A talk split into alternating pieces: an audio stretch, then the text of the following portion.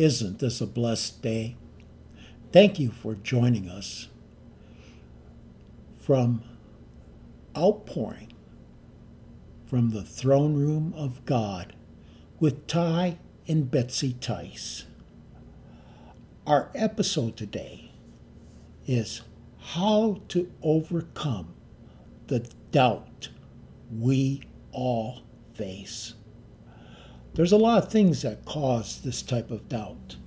There's loss of family, loss of friends, loss of jobs, catastrophic events such as floods, fires, hurricanes, etc. They all cause us to doubt our faith. These are times we just feel at a loss. We either give up creating more uncertainty, or we cry out for help. There is one other that Betsy mentioned, and honey, that is seemingly unanswered prayer. That is the exact answer we prayed for as in a healing has not arrived as of yet. Let's take a look first at the doubt. In Psalm 120, uh, excuse me, Psalm 31:22 For I have said in my haste I am cut off from before thine eyes. Nevertheless thou hearest the voice of my supplications when I cried unto you. Matthew 14:31 And immediately Jesus stretched forth his hand and caught him and said unto him O thou of little faith, wherefore didst thou doubt? This is when Peter was walking on the water when Jesus said, Yeah, come on, Peter, come on to me. But he got his eyes off of Jesus, and instead he got his eyes on the storm, and he started to sink like a rock. But Jesus reached out and pulled him up. In Luke 24 38, we read, And he said unto them, Why are ye troubled, and why do thoughts arise in your hearts? At this point in time, this was a time when Jesus had been crucified, he had been laid in the tomb, he had risen, but they had not really seen him as of yet. And here he was standing in the room and they freaked out because they thought it was a ghost.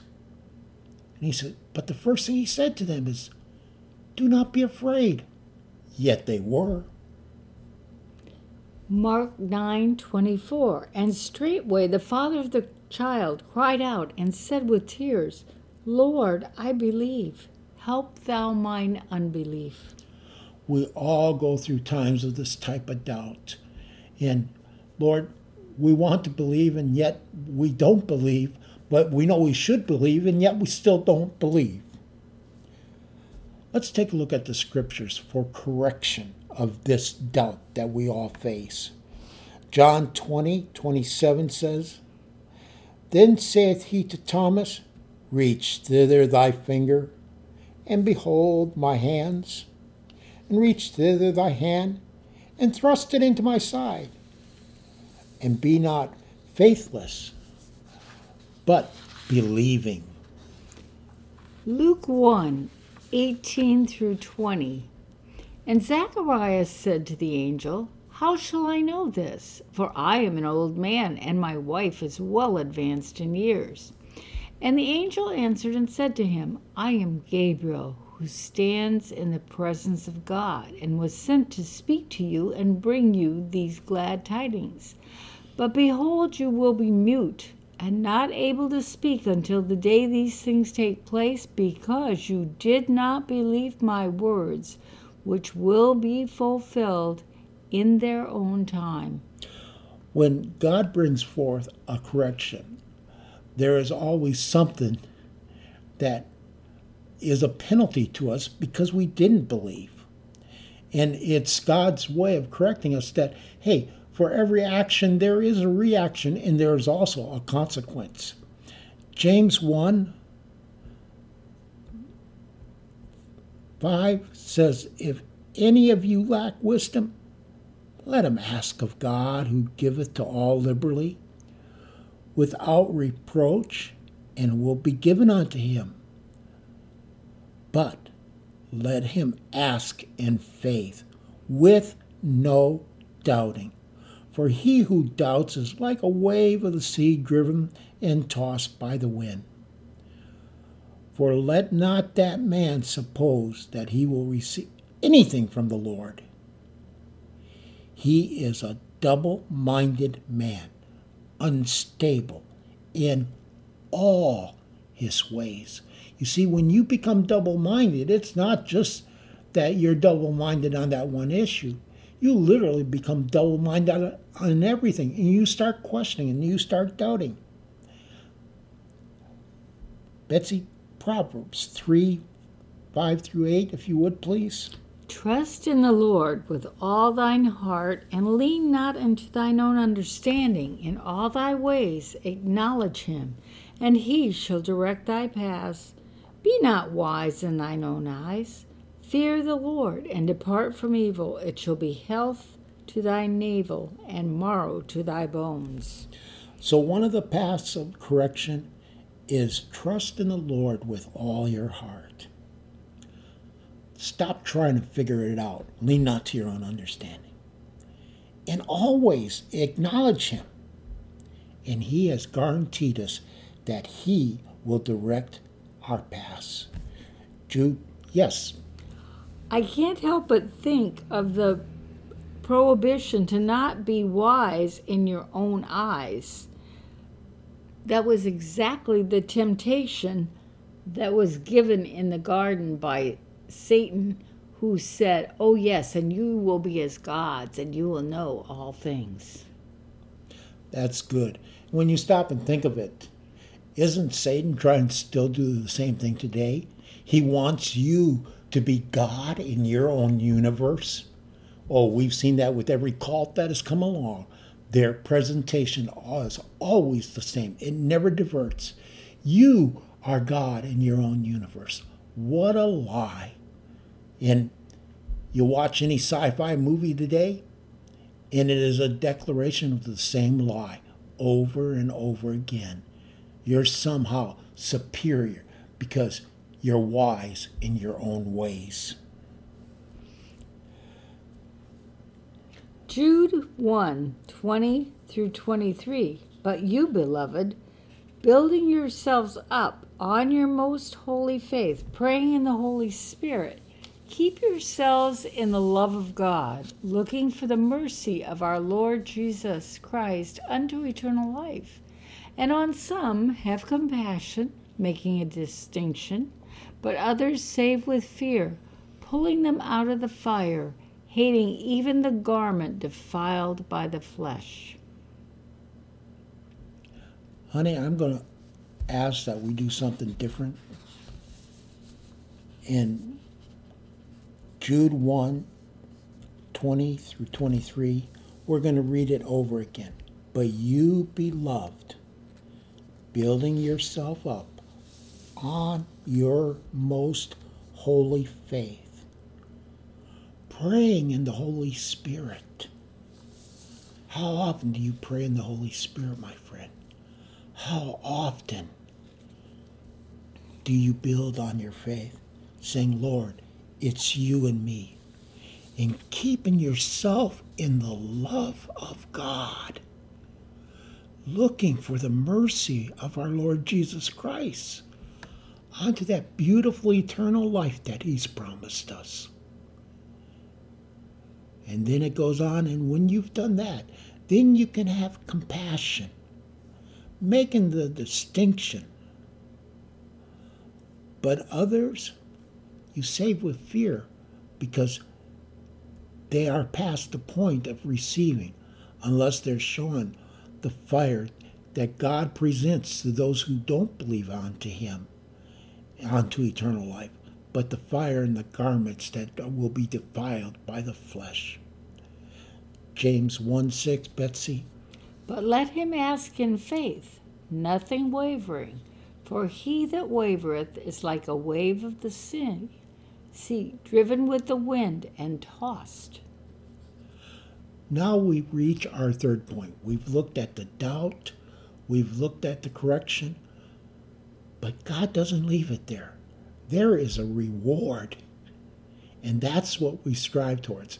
Uh, Paul referred to it as pressing towards the mark, and that's what we try, strive to do. Betsy, Psalm 21 21. Well, I guess she's not there, so I'm going to read. Uh, Jesus answered and said unto them, Verily I say unto you, if ye have faith and doubt not, ye shall not only do this which is done to the fig tree, but also you shall say to the mountain, Be thou removed, and be cast into the sea. And God says, It shall be done. And now we go from Matthew to Mark. Mark 11:23 For verily I say unto you that whosoever shall say unto this mountain be thou removed and be thou cast into the sea and shall not doubt in his heart but shall believe that those things which he saith shall come to pass he shall have whatsoever he saith. Have you said something in the Lord? Lord, I have AFib, but I know you're going to heal me. And I stand in that presence. And no matter how much AFib is still here, I don't believe in what I see. I don't believe in what the doctors tell me. I believe that you're my healer and you're coming on strong day by day, and my reward is a healthy heart before you. That is my reward because I stand in faith, believing that your truth supersedes the world's lies.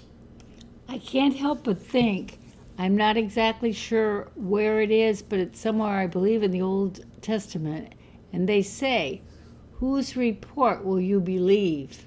And the answer is, We will believe the report of the Lord. Amen.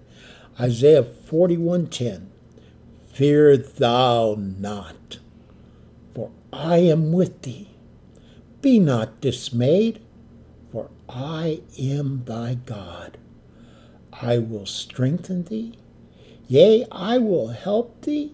Yea, I will uphold thee with the right hand of my righteousness. And yea, in the Greek tongue means yes, but I kind of like to read it in the old. And whenever I see the yea, I will strengthen thee. Yay! I will hold thee up. Yay! Until the devil has a major headache, and I will uphold thee with the right hand of my righteousness. Mark 11, 22 through 25. So Jesus answered and said to them, Have faith in God. For assuredly I say to you, whoever says to this mountain, Be removed and be cast into the sea, and does not doubt in his heart, but believes that those things he says will be done, he will have whatever he says. Therefore I say to you, whatever things you ask when you pray, believe that you receive them and you will have them. Now I notice that there's a sequence here.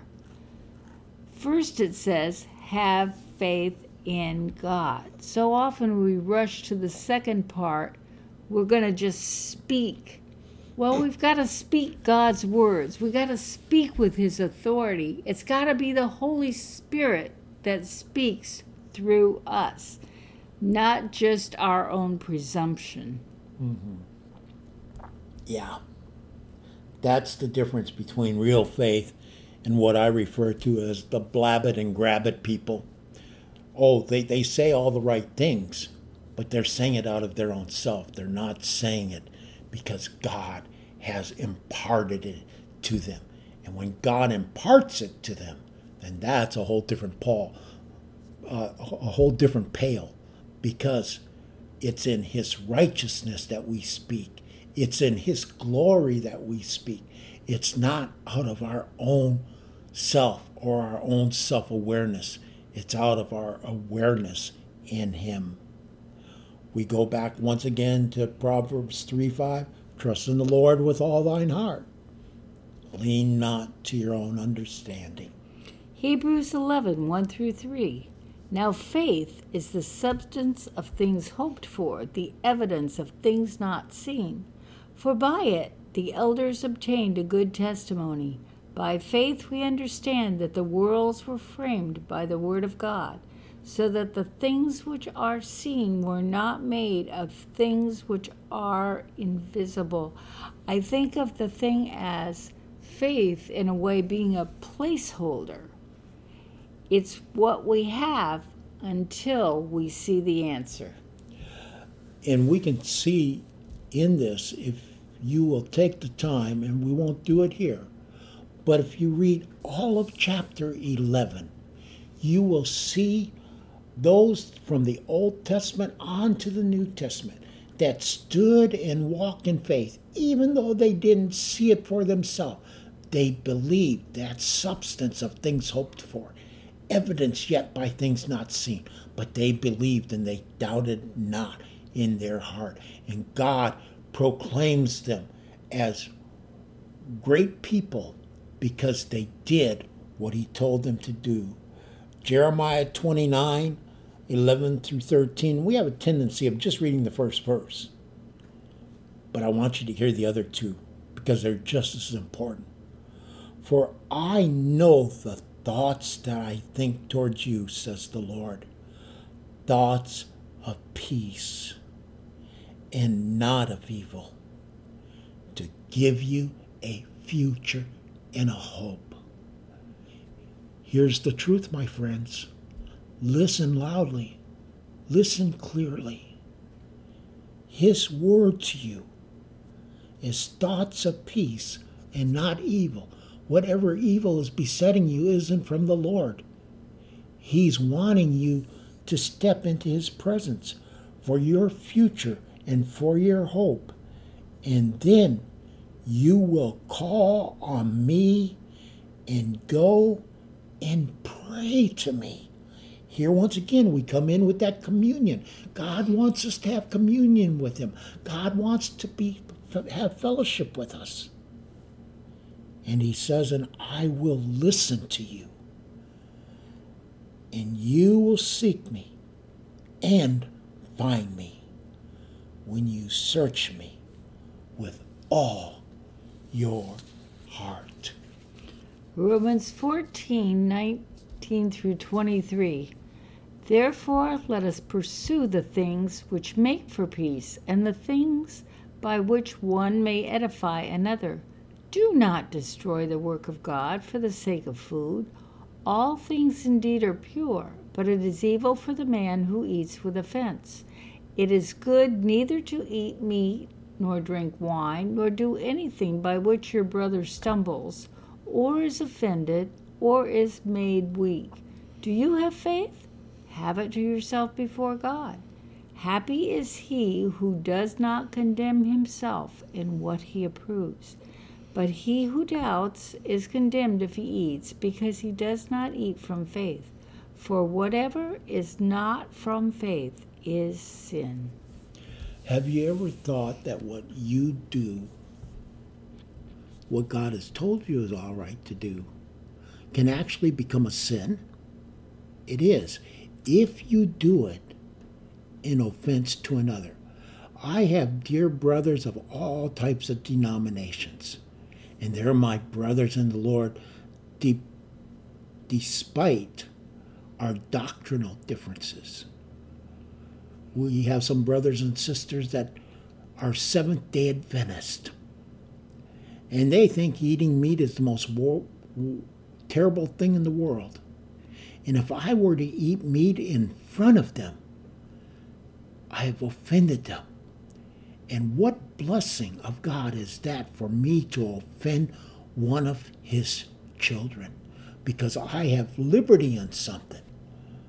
Don't go and flaunt it in front of somebody else who to them it may be an offense because, hey, let's admit it. God knows where you are, and He's already told you what's wrong. It might not be the same thing He told somebody else is wrong. Maybe to somebody else, it is not wrong. But should they offend me? No. Should I offend them? No. Because God's way is not one of offense. God's way is one of drawing and compelling to be in front of Him, that whatsoever God has instructed of us, we say, Yes, Lord, yes, Lord, yes, Lord, until that day that we can say, Doubt is defeated, correction has take, taken place, and I stand and my reward before the Lord, for I walk in his kingdom, not by might, nor by power, but by the strength and the presence of my Lord Jesus Christ. Be that your command today, and remove the doubt, and God will take you the rest of the journey. God bless you.